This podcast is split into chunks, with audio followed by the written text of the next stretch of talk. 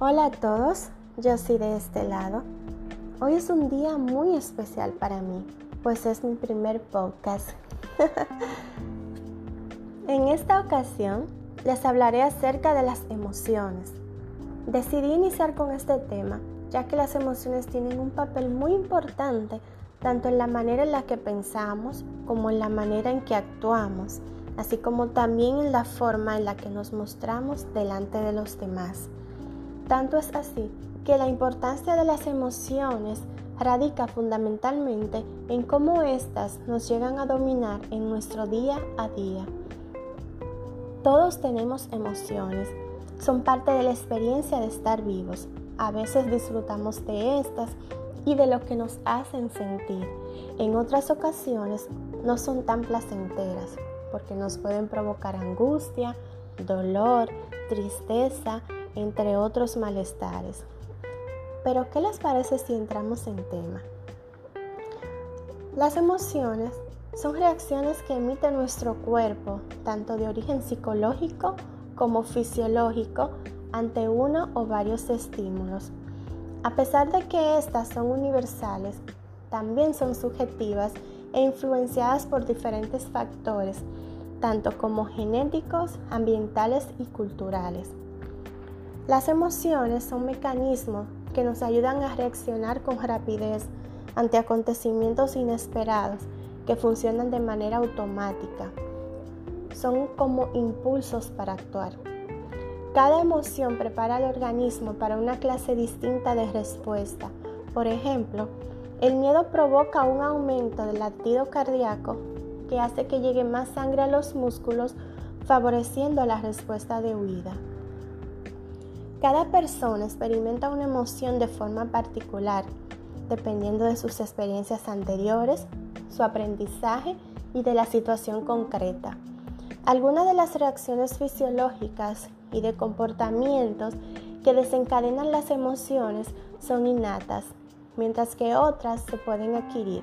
Unas se aprenden por experiencia directa, como el miedo o la ira, pero la mayoría de las veces se aprende por observación de las personas en nuestro entorno.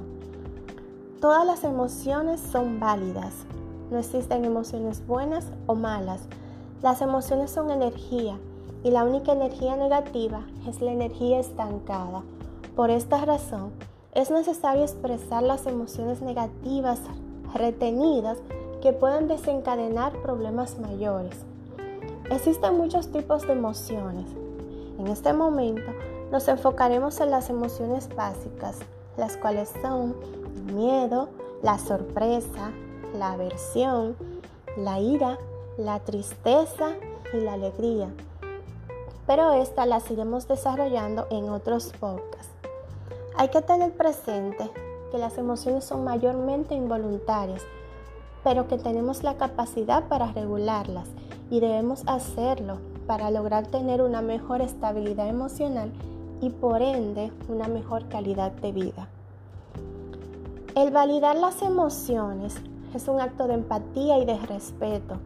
Al validar las emociones no significa que estemos de acuerdo con la otra persona, sino más bien el aceptar que los demás sienten aunque no estemos de acuerdo. Cuando validamos las emociones de los demás, les hacemos sentir comprendidos y ellos mismos adquieren herramientas para balancear sus emociones, ya que se sienten aceptados y comprendidos. En contraparte, si invalidamos las emociones de los demás o de alguien en particular, podrían fingir y no expresarse, reprimir esas emociones y a la larga causarle daños graves porque fingirían solo por el hecho de no ser discriminado, criticado o simplemente por no sentirse rechazado. Debemos tratar de no invalidar las emociones de los demás, por más pequeñas o injustificadas que nos parezcan, por así llamarlas, ya que todos podríamos reaccionar de diferentes maneras ante un mismo estímulo, pues esto dependerá de lo que tengamos cargado en nuestras mochilas, es decir, de nuestras experiencias, del medio ambiente, de la predisposición genética, entre miles de cosas más que pudiesen influir tanto de manera positiva como negativa ante cualquier evento. Ha sido todo por hoy. Recuerden que seguiré ampliando este tema en otros podcasts, así que no se lo pierdan. si les gustó, por favor comenten y compartan. Hasta la próxima entrega. Bye bye.